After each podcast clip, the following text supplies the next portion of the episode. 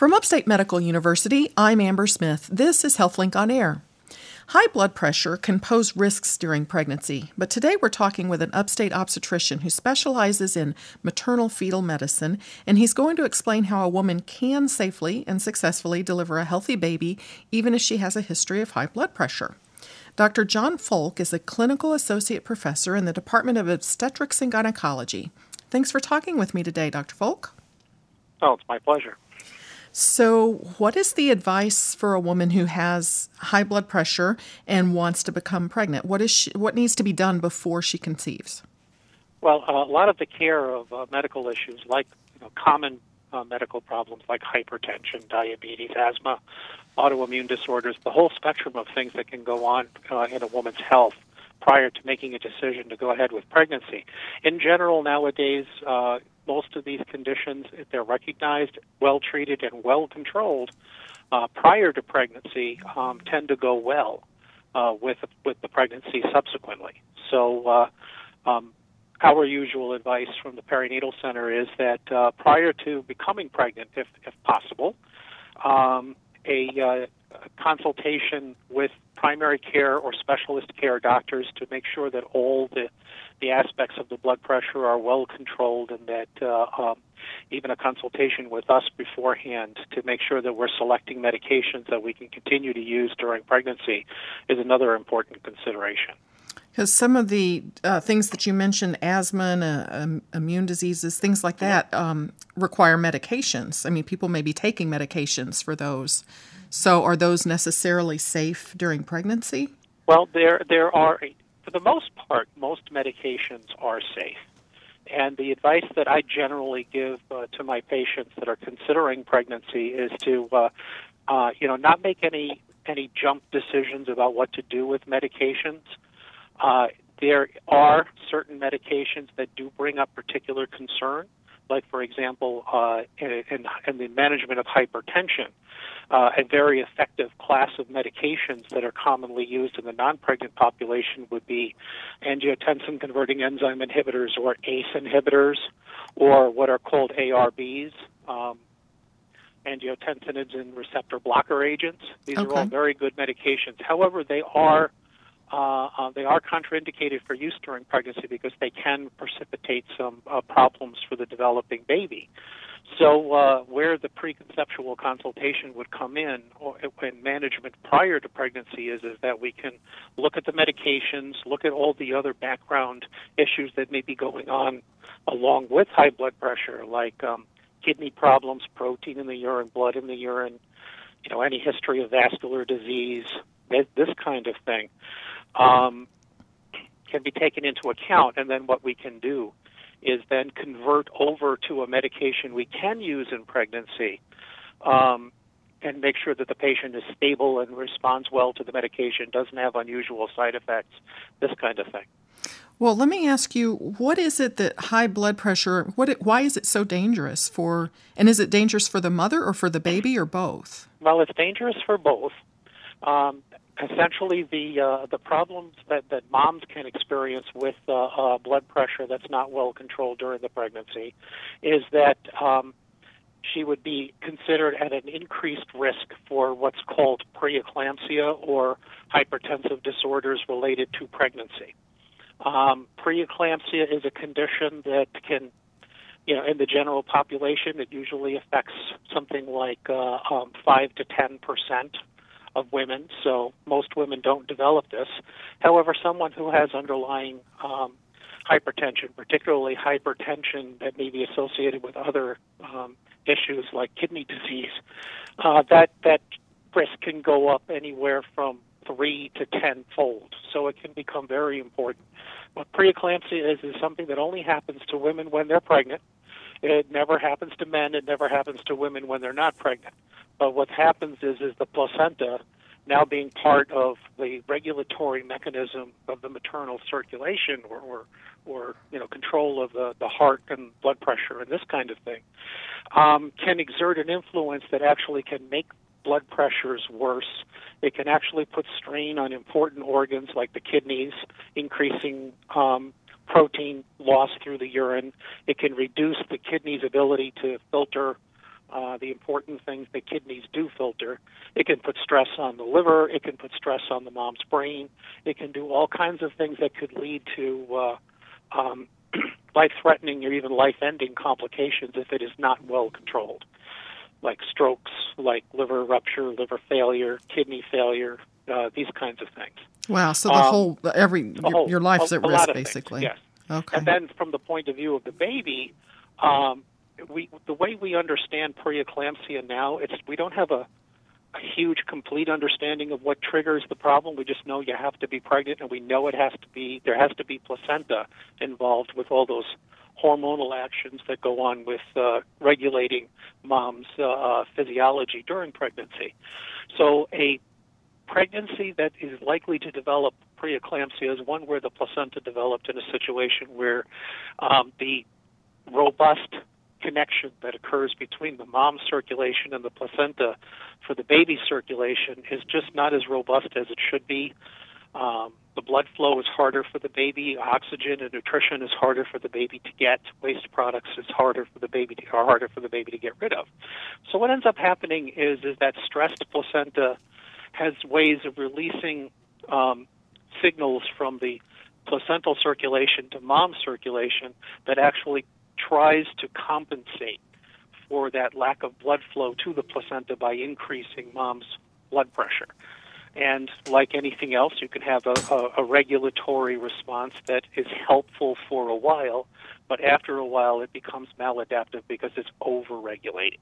And so then the you know the, the stress on the placenta with these increased blood pressure and all those other things I was talking about with preeclampsia actually can cause trouble for the baby too. Some of the things that we can see would be um, early labor, early delivery, and early separation of the placenta prior to birth. We call that a placental abruption. It's more common. Um, stillbirth is more common, unfortunately. Babies that are growing smaller than we expect, a condition we call intrauterine growth restriction, is more common. Um, so needing to deliver by cesarean as opposed to having a natural birth closer to the due date is more common. So really, it is a condition that sounds horrible the way I just described it, but with good, careful monitoring management, um, you know, prior to pregnancy and then through the first, second, and third trimesters, we have had a, a really good incidence of having successful pregnancies. And successful pregnancy would be where mom and baby get to close to or even at term and deliver with minimal, if any, complications. So that is certainly possible with good prenatal care. So this is a, a high risk pregnancy, though. Yes. Okay, just by definition, no matter how mm-hmm. how well things are going, it's still considered a high risk. It is. For well, um, go ahead. Oh, and I'd also like to say, you know, I, I personally don't like to think of high risk as yes or no. I mean, in my mind, I kind of think of it as a scale of one to ten, where I think of one as the, the the risk that any healthy woman with no background in any medical issues would have for having a, a, a nice normal term delivery. Um, it's not zero because even even perfectly healthy, perfectly normal people, there is a small chance that there might be issues, including sure. preeclampsia later on. But you know, 10 being the most horrendous risk. So depending on what else is going on, I mean, if someone has a, a bit of hypertension, they control it with diet, exercise, and maybe a low dose of a blood pressure medicine. That woman is going to have a much a much better chance of a really good outcome compared to somebody who say is on two or three blood pressure medicines, has already had a heart attack, already has weakened heart muscle because of hypertension may already have kidney disease. We have taken care of patients like that too. But as you can tell, it's it, the difference between what the patient comes with and how well controlled it is really does say a lot for how things tend to go with pregnancy. Um, a woman with high blood pressure does that generally mean more medical appointments during the during the pregnancy, and does it necessarily mean bed rest? Um, it, it it might if the if that preeclampsia condition superimposes on the chronic hypertension, then uh, bed rest and hospitalization, early delivery, these kinds of things are more likely. Okay. But um, if we start off with someone who is relatively healthy with just blood pressure problems, um, they tend to, those patients tend to have pregnancies that are very much like anybody else's.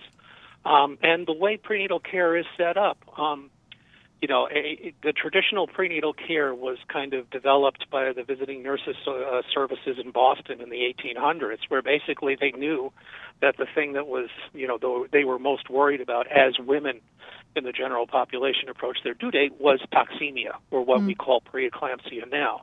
And so, you know, visits once a month in the first part of pregnancy, couple of times a month, second to third part of pregnancy, and then towards the end, it's every week.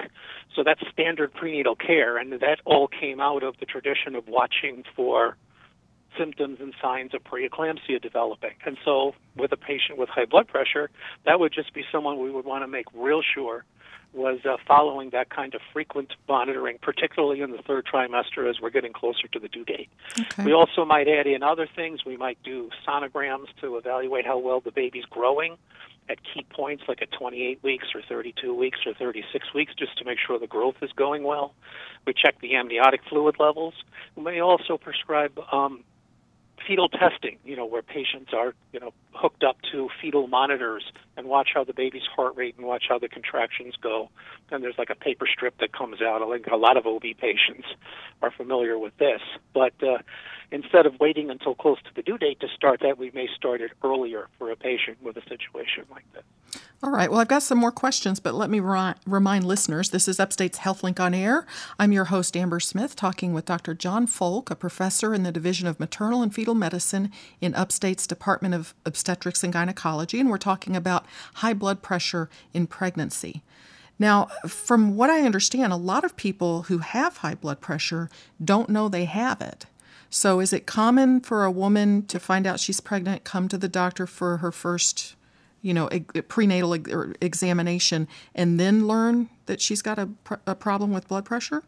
That certainly does happen. Um, ideally, obviously, uh, you know, e- even as a specialist, I'm a very strong proponent for folks to uh, women, particularly reproductive age women, women who are considering having babies, to have good primary care and screening for blood pressure and screening for other things are, is a very important part of that. So that that's one good thing is that if if a woman is considering pregnancy um, and does not know, you know, hasn't had a blood pressure checked in a while or hasn't had her urine checked for protein or for sugar or been screened for diabetes or any of the other common conditions, um, I, I would strongly advocate for that. Um, but you know, sometimes women will present, and pregnancy is a time where they see um, care providers in an intensified kind of way. I mean, you see your, your primary care doctor maybe once a year, twice a year. Uh, an obstetrical patient is seen every few weeks, even in the beginning of a pregnancy. It's still pretty frequent. So we do at times pick up um, underlying medical conditions, and hypertension is one of them. One of the things that helps us with this is that the physiologic changes of pregnancy that would reduce blood pressures and kind of mask a hypertension mm-hmm. doesn't really kick in until a patient is about 14, 16 weeks along in the pregnancy. So if we get some visits in that first trimester, if the blood pressures show evidence that a woman has underlying hypertension, we can look at that, we can call it that, and we can start monitoring, uh, looking, you know, doing an evaluation and you know, for other issues related to kidney function, urine testing, you know, liver function, platelet counts, blood counts, all the other things that go along with with you know side effects of hypertension. But then we also you know can start management treatment if needed, and uh, and and and helping the patient to understand what kinds of things that we're going to be watching for and what signs and symptoms of preeclampsia later on we might have to worry about. So even if a woman comes in hasn't had primary care for a couple of three years, usually not since her last child, was born. Um, we certainly have some room in that first trimester to catch up. Okay.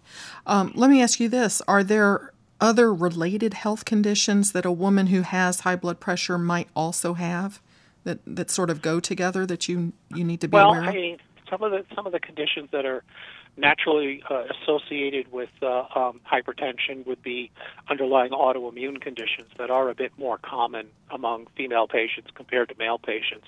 Um, the systemic lupus erythematosus would be the you know common one, or SLE, lupus as it's commonly called, might be might be going on there, and that usually has other symptoms and signs that are going on, you know, like fatigue and rash, achy joints, and sores in the mouth and dry eyes and these other kinds of things. Or it might be something that's kind of asymptomatic and we may pick up. That's unusual though. Um, okay. Commonly, hypertension is a, is a condition that's associated with, with increasing age. And so, with increasing age comes other things like increasing weight, body mass index, and diabetes and that kind of thing. So, it's not terribly unusual for um, low hypothyroidism, diabetes mellitus and hypertension to kind of run together. And so we kind of evaluate for that if we have a patient that seems to be showing evidence of one condition to make sure we don't have the others. Oh, good. That's good information. But basically, it is reasonable for a woman who has high blood pressure to expect that she could have a healthy baby. Yes, it is. Wonderful. In fact, well, I would say that you know we could we could say for all patients that come in with chronic hypertension, that about 85 to 90 percent of them are able to deliver. Oh, that's great news. Uh, Dr. Folk, you're the clerkship director for the medical students in their third year of training. Um, I wanted to ask you if there are things that you're teaching tomorrow's doctors today that weren't really big issues when you were in training. Is there uh, anything like new in OBGYN or? Uh, well, there's a lot of things that we've got going on. I mean, uh, basically, as far as the um, you know the blood pressure kinds of things and, and medical conditions, mm-hmm. I mean, when I was a student, which was let's see, my diploma, 1990. That's a while ago. um, you know, it, it, women were usually younger when they made the decision to go ahead with uh, having pregnancies, and so there was less of a background incidence of these kinds of chronic medical conditions that pop up ah. as as a woman ages. Now that uh, you know reproduction for a lot of women is being are being delayed for personal professional reasons that kind of a thing we are seeing more of it so one of the things i do teach is um, um, is being mindful of of the kinds of uh, primary care issues that will make an impact on a pregnancy, um, including hypertension. Um, other things that I think is we do better nowadays is I think we have a better understanding of the physiology of what's going on and the interaction between the placenta and the mom's um, body regulation, about how complex and uh, uh, inter- intermingled, interdependent those uh, systems are, and what we are doing as far as being able to develop uh, ways for screening patients at risk um, and ways for reducing the incidence of preeclampsia in a next pregnancy. For example, we're finding out that low dose aspirin uh, in the next pregnancy of a woman who experienced preeclampsia for a first pregnancy does help to reduce the incidence and severity of preeclampsia in the next pregnancy. Wow. So, well, interesting. My guest has been Clinical Associate Professor in the Department of Obstetrics and Gynecology, Dr. John Folk. I'm Amber Smith for Upstate's podcast and talk show, HealthLink on Air.